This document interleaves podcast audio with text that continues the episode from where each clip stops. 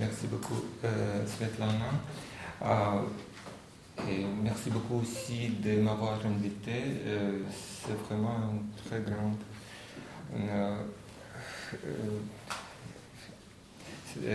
pour moi, c'est vraiment très important d'être ici et je suis très flatté d'être invité. En ce qui concerne euh, le pavillon d'Asie centrale, c'est vrai que j'ai participé euh, au travail, j'ai contribué au travail euh, de Victor Mizian, le premier conservateur commissaire qui a présenté l'Asie centrale à la Biennale de Venise en 2005. Puis j'ai aussi contribué au pavillon 2009 curé euh, dirigé par euh, Biral Madra, euh, curateur de, Turquie. Et c'est juste le pavillon 2011 dont j'étais le conservateur, un des trois d'ailleurs, parce que j'ai fait cette expédition avec mes collègues Aksana Chatarve et Georgi Mamedov. Maintenant, je passe à mon, ma présentation, mais d'ailleurs, je devrais euh, prévenir que le titre comparatiste de ma conférence donne une impression un peu inexacte de mes intentions. Au centre de mon exposé, j'ai mis les pratiques architecturales développées surtout en Asie centrale soviétique. Les autres exemples auxquels je toucherai brièvement à la fin de mon exposé ne serviront qu'à prouver que des rencontres spécifiques du modernisme et de l'orientalisme ne caractérisent pas uniquement le monde soviétique, mais le modernisme en général, là où il est venu sur le terrain sur lequel autrefois régnait l'orientalisme. L'étude consacrée au modernisme périphérique ou au modernisme local se heurte à un paradoxe apparent. Les pères fondateurs du modernisme avaient des ambitions globales et leurs rêves d'hégémonie culturelle, qui seront ensuite appropriés par des régimes totalitaires, les poussaient à élaborer un langage universel. L'un des produits modernistes architecturaux les plus connus, le style international, caractérise, caractérise explicitement le caractère cosmopolite et global du programme moderniste d'où découle une certitude implicite d'après laquelle le modernisme peut être soit universel, c'est-à-dire le modernisme tel, soit un non-modernisme, puisque inachevé et incomplet. En étudiant les modernismes locaux, il est suffisant aussi de dresser une autre hypothèse hasardeuse. Il est facile de supposer que les, que les localités modernistes se forment sous l'influence d'un contexte naturel et culturel. Par exemple, c'est de cette façon que les critiques d'architecture internationaux caractérisent l'œuvre d'Alvar Aalto. Il suffit de souvenir des écrits de Gideon qui a écrit où qu'Aalto se soit rendu, la Finlande a toujours été avec lui. Certainement, les causalités en question ont eu lieu, mais je voudrais souligner que leur caractère simpliste caractérisait l'époque où la critique avait encore confiance en paroles d'architectes. Pourtant, aujourd'hui, nous sommes bien conscients que les paroles d'architectes et les textes critiques de leurs contemporains dissimulaient et cachaient parfois plus qu'ils ne dévoilaient. Le discours qui s'insérait entre la création architecturale et le public avec toutes les caractéristiques du discours dans le sens quotidien du terme, ce qui veut dire qu'il ne s'agit pas d'une réflexion abstraite autour des innovations formelles et esthétiques, mais d'un discours discrètement ou sans ambiguïté lié au pouvoir qui contrôlait tout ce qui concernait le domaine de la construction. Par exemple, en explorant l'héritage architectural d'Alvar Aalto, toujours lui, chercheur contemporain remarquera sans doute des spéculations contradictoires autour de son œuvre que l'architecte se permettait durant l'entre-deux-guerres. De guerre. En effet, en fonction des zigzags géopolitiques, Aalto pouvait accentuer le caractère soit spécifiquement finlandais, soit loyalement pan-européen de ses travaux. Malgré toutes les déclarations universalistes, le modernisme avait une genèse bien locale étant ancrée sur le terrain européen, sinon occidental. Par conséquent, quand les expériences modernistes ont dépassé le territoire d'Europe, l'importance de la contextualisation discursive de l'architecture s'est largement accrue. S'il s'agissait de la périphérie occidentale, comme dans le cas scandinave déjà mentionné, l'accent a toujours été surtout mis euh, sur les particularités du contexte naturel, climat nordique, la neige, l'importance du bois en tant que matériau de construction. Quant aux localités modernistes hors du canton imaginaire de l'Occident, la priorité d'interprétation a été plutôt liée à la spécificité culturelle et civilisationnelle, réelle ou expressément inventée. Sur ce plan-là, l'histoire du modernisme en Asie centrale nous procure un matériel singulièrement intéressant. Il est possible d'affirmer que l'entourage discursif de l'architecture nouvelle de l'ancien Turkestan russe était basé sur l'importation de visions européennes de l'Orient, la construction du Nouvel Orient, de l'Orient soviétique, de la vitrine du socialisme en Orient. Une telle narration était capitale dans le processus architectural. À titre d'exemple, j'évoquerai ici une chanson populaire des années 70 dont le refrain insistait sur la nature orientale de, la capitale ouzbek. Euh, désolé pour euh, les fautes de traduction,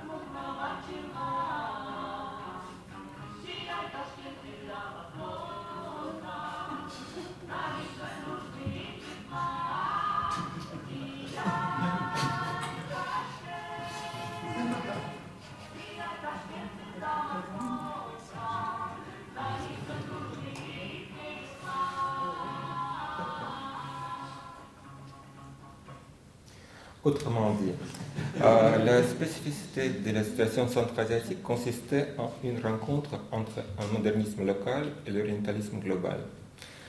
Dans le monde en général et le monde soviétique en particulier, les années 60 commencent dans les années 20, l'époque des avant-gardes révolutionnaires dont, révolutionnaires dont le programme cosmopolite a inspiré ceux qui ont travaillé dans l'art et l'architecture 40 années plus tard. Mais était ce programme aussi internationaliste et cosmopolite qu'on en pense habituellement Ici, je voudrais une petite digression. Euh, je, vous, propose de réexaminer le croquis final du célèbre pavillon soviétique à l'exposition internationale des arts décoratifs Paris, 1925, dessiné par l'architecte Konstantin Melnikov. Je tiens à soutenir que ce monument pourrait être vu comme un modèle dans lequel le modernisme et l'orientalisme se rejoignent. Pour le prouver, j'aimerais attirer votre attention aux emblèmes régionaux centra-asiatiques qui figurent sur le croquis. Euh, comme emblème de la République de Bukhara, euh, Melnikov a dessiné un chameau au milieu des sables, sur le fond d'une rivière sous le soleil. Comme emblème de la République de Turkestan, un croissant euh, islamique. Autrement dit, l'architecte a réutilisé les clichés les plus répandus sur l'Orient qui excitent les Occidentaux depuis le livre de merveilles.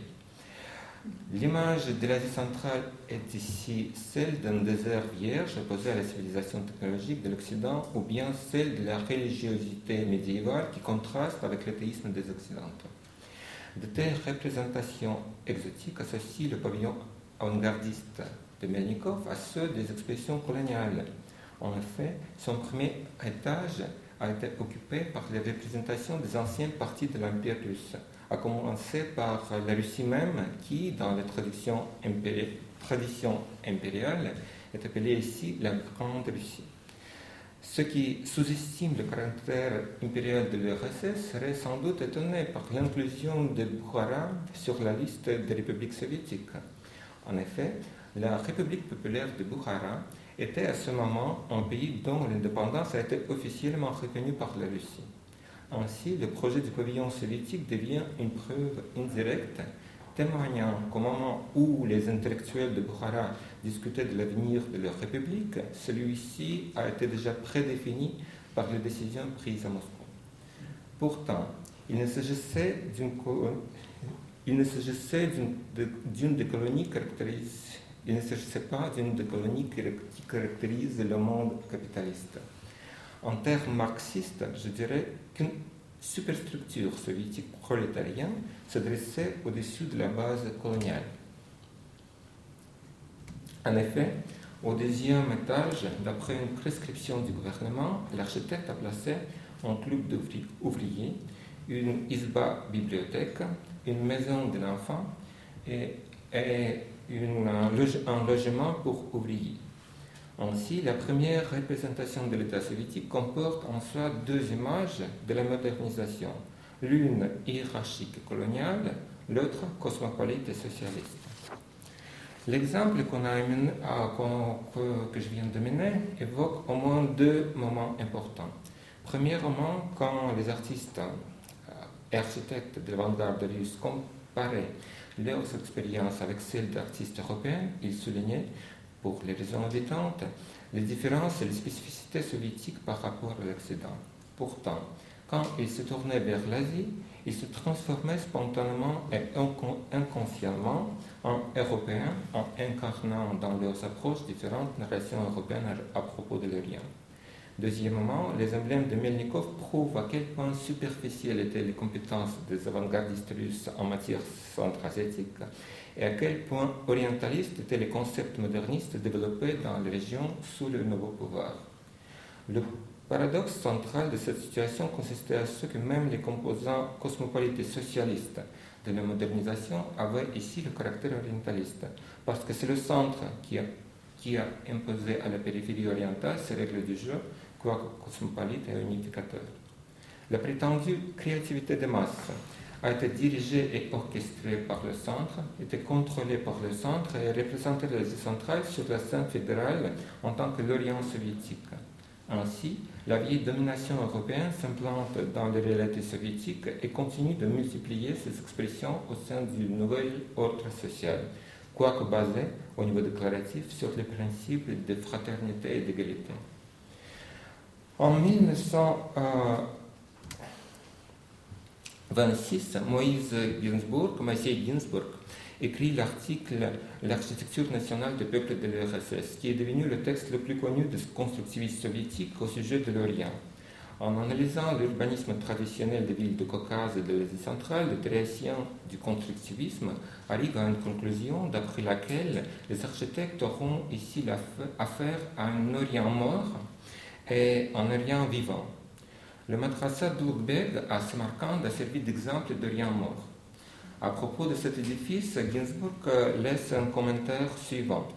La mosquée d'Urbeg est une culmination d'une période historique autrefois puissante, mais aujourd'hui décidément morte de l'Ouzbékistan.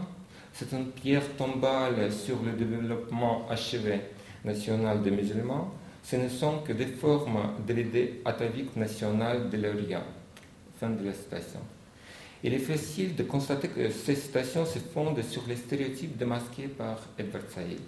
Dans l'Orient contemporain, Ginsburg ne voit qu'un nombre pâle de la grande culture ancienne, incapable de se, développer, culture qui se transforme en tombeau d'elle-même.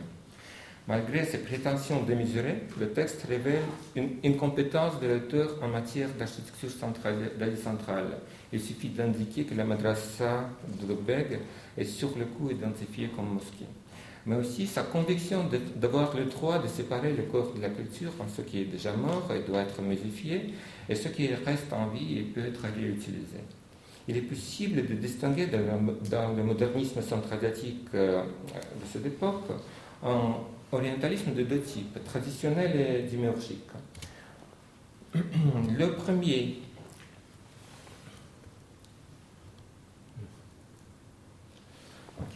Le premier consiste à évoquer l'architecture historique des régions dans les, des éléments formels de nouveaux édifices.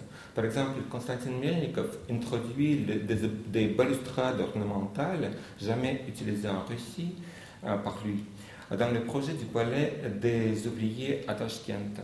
Et Alexei Chussev prévoit des murs entièrement décorés dans la maison du gouvernement à Samarkand. Une telle décoration, évoquant les traditions dites nationales, euh, sera aussi pratiquée dans les années 60 euh, et 80, malgré les déclarations officielles d'après lesquelles les populations du pays ont fusionné en une seule communauté humaine, le peuple soviétique. Il y avait deux raisons, quelques raisons qui expliquent ce paradoxe. Premièrement, le slogan esthétique d'après lequel la culture soviétique devait être socialiste sur son contenu national sur sa forme restait officiel jusqu'à la fin de l'URSS. L'invention des architectures nationales des républiques d'Asie centrale était une partie de la formation des nations et des États mêmes dont aucun n'avait figuré sur les cartes géographiques au début du XXe siècle. Deuxièmement, dans l'impératif talmudique de la forme nationale, plusieurs ont vu un prétexte efficace pour s'écarter des tendances qui régnaient à Moscou. En particulier, la prétendue nature décorative de l'architecture d'Asie centrale a permis aux architectes de revenir à la décoration au temps où les architectes russes ont été obligés à tenir au régime d'austérité instauré par Khrushchev. Il serait fautif d'interpréter cette tendance comme une résistance du milieu euh, local aux stéréotypes imposés par le centre. Les premiers euh, édifices importants imprégnés d'esprit décorativiste ont été commandés par les pouvoirs locaux aux architectes de Moscou, plus réputés aux yeux des chefs du parti. Euh, vous voyez les exemples ensemble, ensemble gouvernemental sur la place Lénine à Tashkent, musée Lénine à Tashkent. L'architecte moscovite Andrei Kosinski, venu en Ouzbékistan après un puissant tremblement de terre, devient ici un des premiers euh, expérimentateurs en matière d'architecture nationale. Et le palais de métiers des peuples à conçu par les moscovites, reste lui aussi l'exemple d'un style national avec ses décorations évoquant des stalactites et des paravents islamiques. Cette tendance a été euh, favorisée par le pouvoir et elle, a été, euh, est rapidement devenue officielle dans l'architecture de l'Ouzbékistan. Le deuxième type de, l'orientalisme, orientalisme démiurgique, s'est basé sur une conviction d'après laquelle le milieu historique des cités médiévaux, euh, cet Orient mort d'après Ginsburg, est indissociablement lié au mode de vie féodal qu'il fallait détruire. Sur ce plan-là, c'est l'urbanisme qui jouait le rôle décisif. Depuis les années 20, et plus précisément depuis le plan général de Tashkent conçu par Alexandre Silchenkov, les urbanistes proposent des solutions exterminatoires qui servent dans certains cas, à savoir à Tashkent et à Samarkand, au pouvoir soviétique et achèvent à nos jours la démolition préméditée. Euh, ici, on voit deux plans de Tashkent. Euh, à droite, euh, à, ma, droite, à, votre, à votre gauche. Euh, euh, c'est la, la, carte de Tashkent après la révolution bolchevique. On voit la ville ancienne avec les ruelles étroites. et de l'autre côté euh, d'Ankhor, ville qui sépare de partie de la ville de Tashkent, partie européenne, bâtie après la colonisation. Voilà ce que Silchenkov euh, veut faire.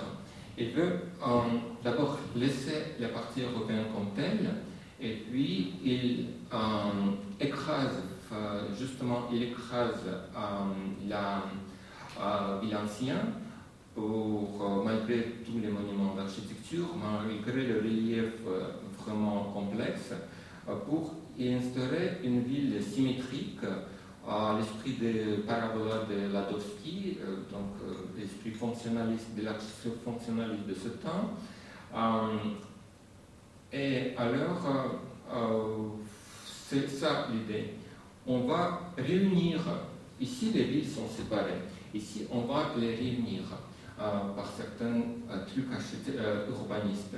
Mais pourtant, la réunification va se produire non pas de manière du mariage plus ou moins égalitaire, mais plutôt par l'enlotissement de la partie ancienne par la ville nouvelle. Donc, c'est ça que j'appelle un peu l'orientalisme démiurgique. Et je dirais que même si tous les plans généraux de Tashkent jusqu'à nos jours ont évité ce, ce, caractère formel du projet de Sitchenkov, quand même le contenu, le fond de ce projet, détruire, écraser, exterminer la ville ancienne comme quelque chose qui n'est pas convenable à, à, la, à la, vie d'aujourd'hui, euh, a survécu à tout, toutes les étapes d'urbanisme d'Ouzbékistan. À l'époque soviétique, et tout ça se, continue à notre époque aussi. Mais, euh, vers les années 70, euh, euh, la situation change. On commence à reconnaître une valeur esthétique et culturelle des quartiers historiques. L'orientalisme, pas au niveau du, plan général dont je, parlais, je vais bien de parler, mais au, sujet de certains, au, niveau de certains quartiers. Et le, voilà, on commence à reconnaître une valeur esthétique dans, ces quartiers historiques. Et mais l'orientalisme ne disparaît toutefois, pas, mais il nous montre euh, une autre face. Celle-ci se voit très bien sur l'exemple de Kalkaus, euh, le projet urbaniste le plus signifiant de ce temps conçu par Andrei Kosinski et Gennady Karabovtsev. Avant d'aborder ce projet, je vous proposerai un fragment euh, documentaire des années 70 euh, qui nous introduira un peu dans l'ambiance de cette époque et surtout de ce, de euh, ce projet.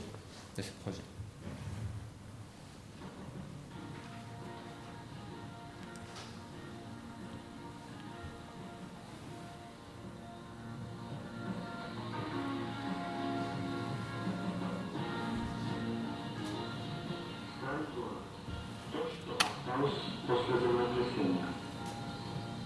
Когда мы проходили с кинокамерой, люди подумали, что мы геодезисты, что пришло время сносить их дома. Да, здесь нужно строить.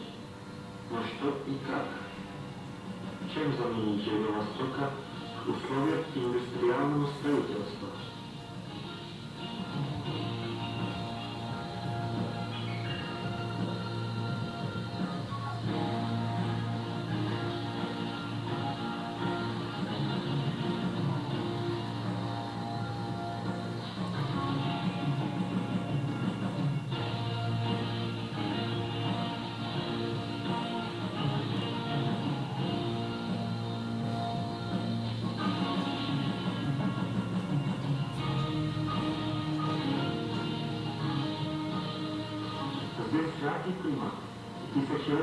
Традиции восточной жизни. Все не похожи на то, к чему архитекторы привыкли, на чем были воспитаны в Москве, Ленинграде и в других городах европейской части страны. Сказали, что приехали строить, а пришлось искать. Но надев халат, узбеком не станешь. Нужно вникнуть в быт, самим ощутить, понять восточную жизнь.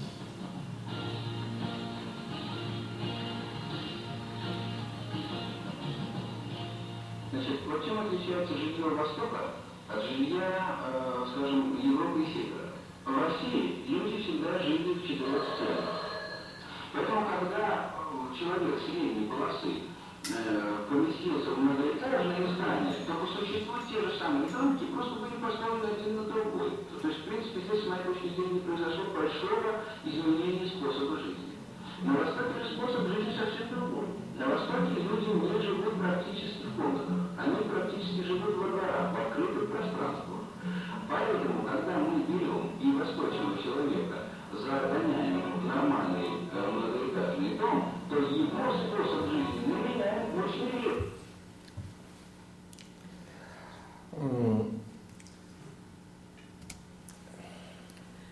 Et voilà le projet. Vers les années 70, une bonne partie de la vie traditionnelle a été déjà détruite. Et sur, la place, euh, sur sa place sa place, de nouveaux quartiers avec autoroutes sont apparus. Le plan de la reconstruction du quartier Kalkaus, où plusieurs monuments d'architecture médiévaux et un canal pittoresque ont été situés, visait une autre approche.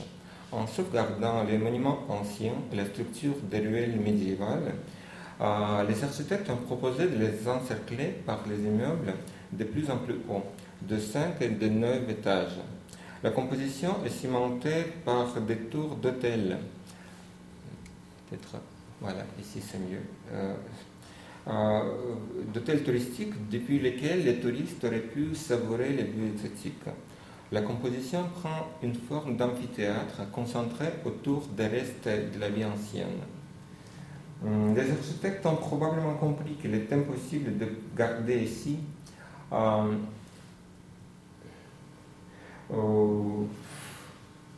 une vie euh, authentique. C'est pour cette raison qu'ils ont proposé de loger dans les ruelles anciennes des artisans, potiers, graveurs, bijoutiers, etc., qui auraient pu produire leurs œuvres sous les yeux du touriste.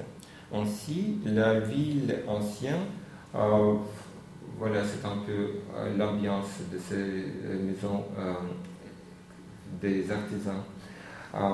la ville ancienne devenait une scène théâtrale. ses prétendus habitants, les acteurs et les résidents des immeubles à plusieurs étages et les visiteurs d'hôtels touristiques en public voyeuriste. C'est toujours cette image, cette, figure de, de, qui regardaient euh, la ville prosternée devant lui qui m'attirait. Et je soupçonnais toujours que que l'architecte s'est représenté lui-même sur cette image. Et, il y a quelques mois à Vienne, j'ai eu une chance de poser cette question à André Cassiès, qui l'a confirmé, voilà, que c'est lui. Et ainsi, on voit une euh, image très intéressante, à la style de Nicolas Ledoux, l'architecte qui se présente dans l'œuvre de lui-même et qui se regarde, donc euh, se regarde comme Dimiurge euh,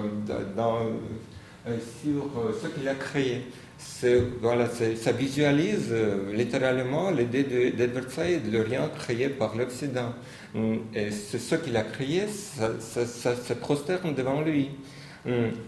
Euh, et euh, pour aller vers les orientalismes en marche, ici une comparaison s'impose. sans doute, c'est une c'est euh, le, plan de la reconstruction d'Alger proposé par Le Corbusier en 1931.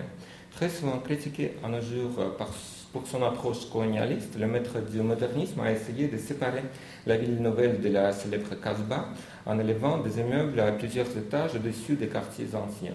Il a même prévu un passage pendu au-dessus de la Casbah, on le voit ici, euh, pour que les les habitants de la ville nouvelle pouvaient descendre vers la mer en observant toujours la vie euh, ancienne de Carlsbad sans euh, finalement euh, sans la toucher. Donc, et plusieurs auteurs des recherches postcoloniales ont remarqué cet rapport colonial, vraiment colonial d'un observateur dominant positionné en haut et la population dominée située en bas. Euh, finalement, un même rapport caractérise le, le plan de Kaczynski, même s'il euh, appelle son projet, il introduit les éléments du communisme, il appelle tout ça la mahala communiste. Euh, bon, d'ailleurs, je vais passer un peu plus vite. Euh, un peu plus vite et je vais finir avec euh. Euh, je dirais aussi que dans le contexte qu'on vient d'écrire, Même dans, ce, même dans ce contexte, le postulat moderniste voulant la construction du nouveau monde internationaliste a inspiré plusieurs euh, architectes d'Asie centrale à refuser les approches orientalistes. Ce refus s'est exprimé, entre autres, dans une adaptation locale du style international. Euh, la première construction de ce genre était l'office du Parti communiste de l'Ouzbékistan. On le voit à gauche. Euh, sur le fond des édifices abondamment décorés à l'époque stalinienne, ce bâtiment à façade transparente et ouverte euh, sur une des perspectives centrales de la capitale ouzbèque est devenu un manifeste métaphorique du dégel centra-asiatique, avec son accent sur l'accessibilité et de la transparence du pouvoir, avec sa vision optimiste de l'avenir communiste des ethnies Parmi les dérivations du style international à Tashkent, on soulignerait le cinéma paranomique, euh, ici à, droite, euh, euh, bâti aussi à 64. Le parallélépipède du hall, du hall se joint ici au cylindre orbe de la salle principale qui rappelle une coupe de la colonie colonne darique. D'une part, il est possible de saisir ici un lapsus freudien, hein, d'ailleurs moi aussi je, l'ai commis, en racontant comment il a inventé cette forme, l'architecte Sergo Soutiagin mentionne parfois qu'il a vu euh, cette image de la colonne grecque en rêve. Et révèle que le caractère international de l'architecture cosmopolite des années 60 est ancré dans un lieu bien local, dans un ancien noyau de la culture européenne, à savoir dans la Grèce antique, qui reste pour la communauté d'architecture d'Asie centrale une matrice qui continue de générer des formes et des valeurs esthétiques. D'autre part, ce bâtiment a été très bien inscrit dans le contexte urbain il s'est montré de manière particulièrement avantageuse sur le fond des quartiers anciens.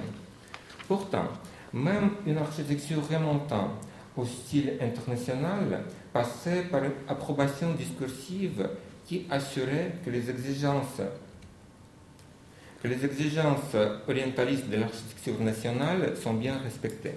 Depuis la construction du cinéma paranomique, on voit les critiques inscrire l'architecture moderniste dans un contexte local par le biais des associations subtiles ou bien, bien juste inventées qui liaient directement ou allusivement les formes abstraites aux présumées traditions nationales.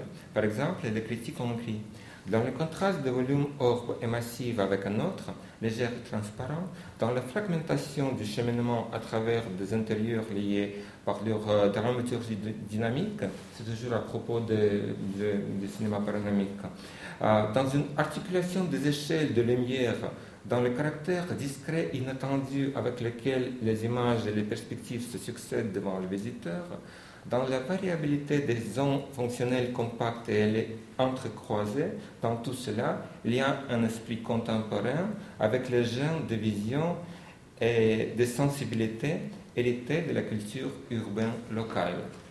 Alors que les critiques parlent, les architectes préfèrent garder le silence.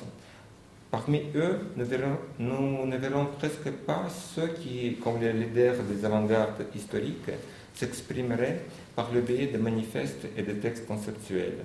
Les textes qui accompagnaient l'apparition de l'architecture ont été ont été écrites a posteriori, et le plus souvent, non pas par l'architecte même, mais par la critique architecturale, qui avait ses propres obligations et euh, fonctions sociales. Le silence des architectes donnait à la critique une chance confortable de verbaliser leur programme conformément à la conjoncture idéologique, alors que la solidarité sous-jacente des critiques avec les approches innovatrices des architectes permettait à ce dernier de continuer leur quête moderniste sous les drapeaux vieillissants de l'esthétique officielle. Probablement la contradiction qu'on a soulevée est surtout perceptible dans le cas le plus souvent cité du modernisme centra-asiatique, la bibliothèque Karl Marx bâtie à Ashgabat. Conçu à la première moitié des années 60, cet édifice est manifestement associable au brutalisme qui se forme à la même période qu'en Occident. Ce qui est compréhensible parce qu'il y avait une même source d'inspiration qui influençait les brutalistes occidentaux et leurs collègues soviétiques, l'œuvre post-fonctionnaliste de Le Corbusier. Les architectes d'Asie centrale ont été euh, on était euh, particulièrement sensible aux expériences effectuées par Le Corbusier dans les pays du Sud, surtout si c'était les pays du tiers-monde, euh, Algérie, Brésil, Inde, par rapport auxquels Moscou, a, essayé de positionner idéologiquement l'Asie centrale. Quant à la bibliothèque Mars, en la regardant, on reconnaîtrait facilement une réinterprétation des, expériences indiennes de Le Corbusier, avec leur utilisation du butin brut, euh, des détails lapidaires, euh, des prises soleil décoratifs, des cours intérieurs avec un espace astucieusement organisé.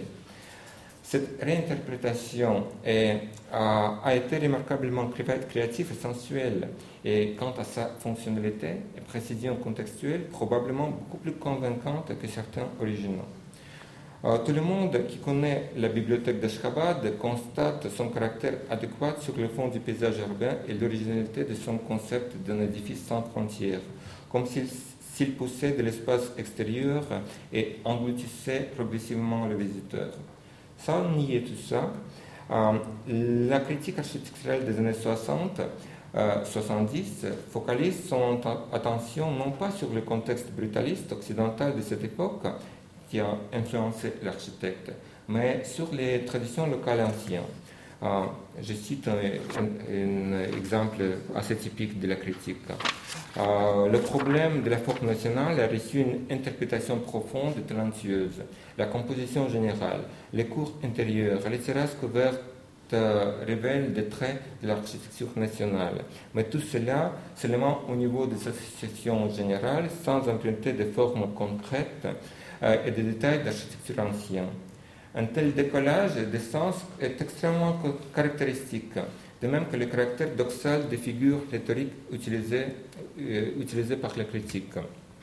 Par exemple, en présentant le marché d'Ashkabad-Gulistan, à, image à gauche, euh, dans lequel l'architecte a mis en jeu un motif moderniste euh, de la lutte contre la gravitation, la critique souligne qu'on observe ici une liaison avec les traditions anciennes des villes centra-asiatiques où les marchés étaient non seulement les places marchandes, mais aussi celles de communication entre les gens.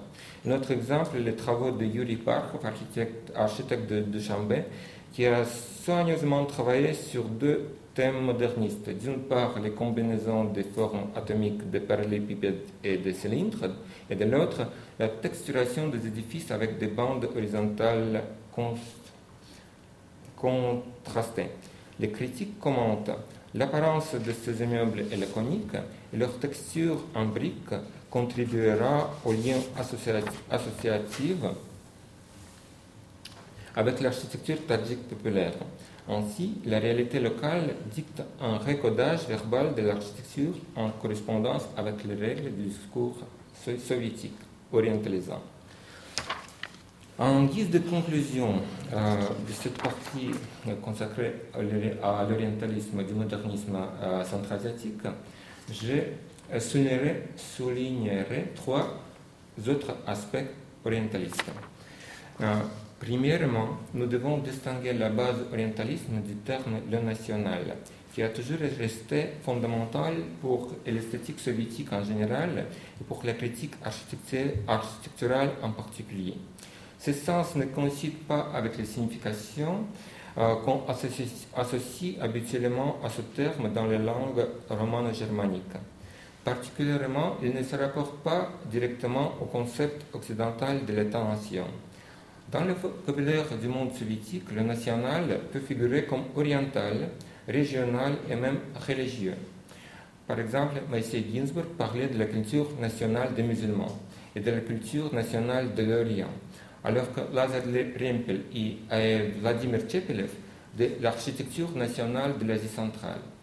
Certainement, les généralisations identitaires spéculatives ne pouvaient se faire qu'à partir de l'extérieur, du point de vue de notre culture, et cela révèle la présence d'un arrière-plan orientaliste. D'autre part, le concept de l'État-nation a été vraiment apprécié par les élites des républiques d'Asie centrale qui voulaient approprier l'héritage régional commun. Ainsi, les mêmes monuments anciens et médiévaux ont été considérés comme ouzbeks, tadjiks et turkmènes en fonction du lieu de résidence d'un tel et tel historien de la culture. C'est de cette manière qu'on voit apparaître des mythes qui seront officialisés par l'idéologie des États d'Asie centrale après la chute de l'URSS. Et finalement, au temps soviétique, dans le vocabulaire interne des républiques centra-asiatiques, le national a été associé avec les ethnies autochtones, étant ainsi opposé à la culture russe, ou, dans les termes de l'époque, européenne de cette région. Cette division fonctionnait depuis l'éducation scolaire et universitaire. Disons, dans les universités d'architecture, il y avait des groupes nationaux et européens, dans lesquels l'enseignement a été respectivement offert en langue centra-asiatique et en russe. Ainsi, la notion du national ne réunissait pas, mais divisait les gens, comme s'ils se trouvaient des deux côtés d'une barrière civilisationnelle, ce qui évoque de nouveau un spectre de l'orientalisme. Au niveau de l'URSS, cette dernière connotation du national avait des redondances particulières. La problématique de l'architecture nationale était considérée comme importante euh, à l'égard des républiques exotiques de l'Asie centrale du Caucase et dans une certaine mesure des pays baltes. Quant à l'architecture de la Russie, de la Biélorussie et de l'Ukraine, leurs spécificités nationales n'ont jamais été vraiment accentuées.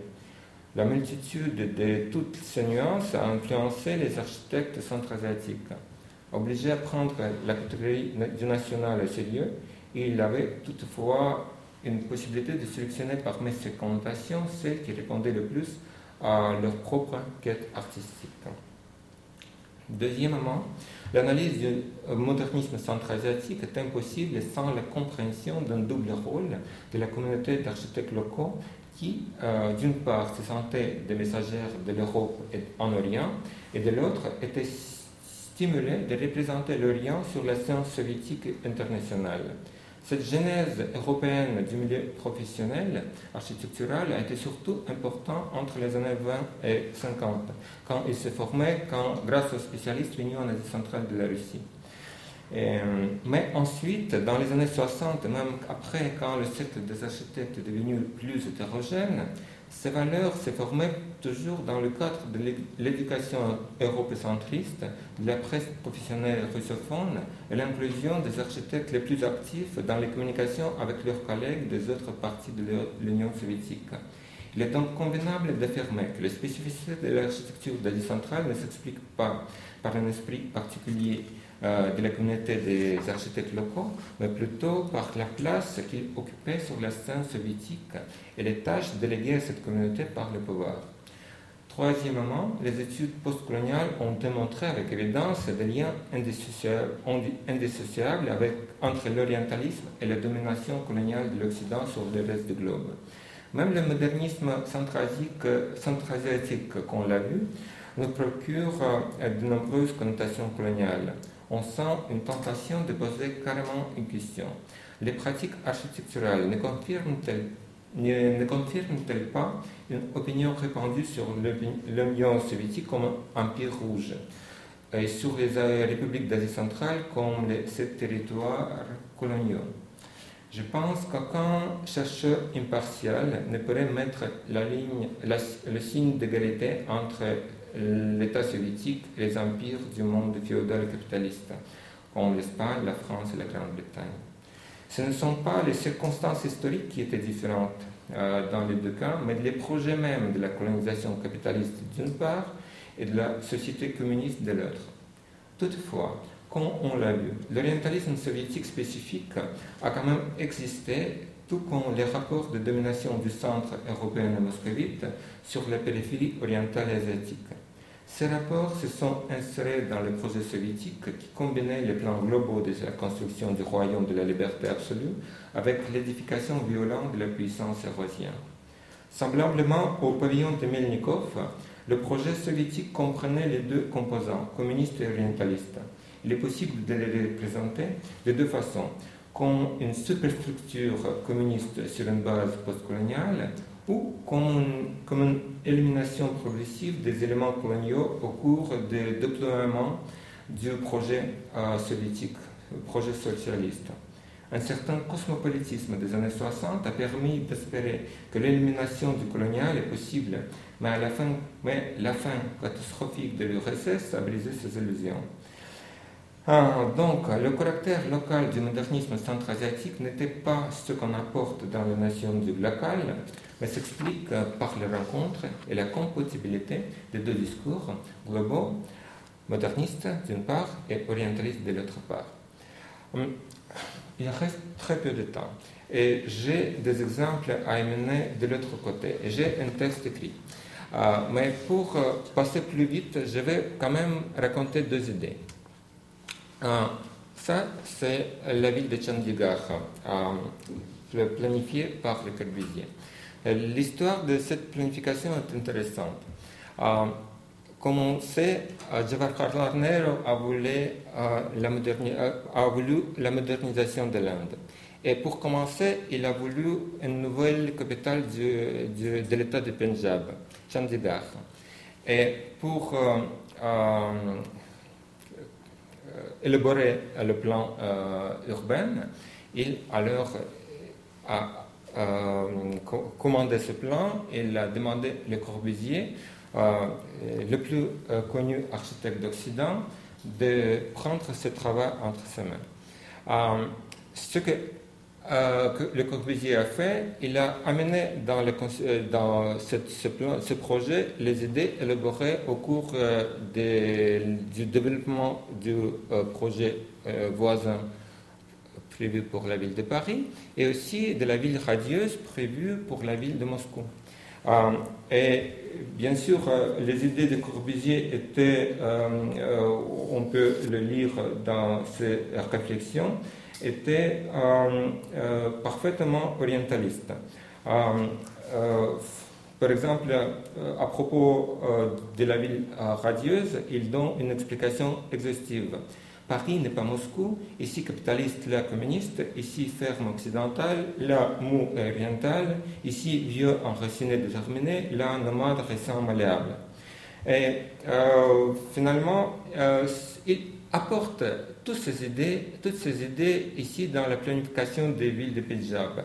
Euh, mais euh, puisque euh, de la capitale de Punjab, mais puisque ce n'est pas une ville communiste, alors ce qu'il fait, il prévoit différents types de constructions pour l'élite, pour les cols blancs et pour les travailleurs.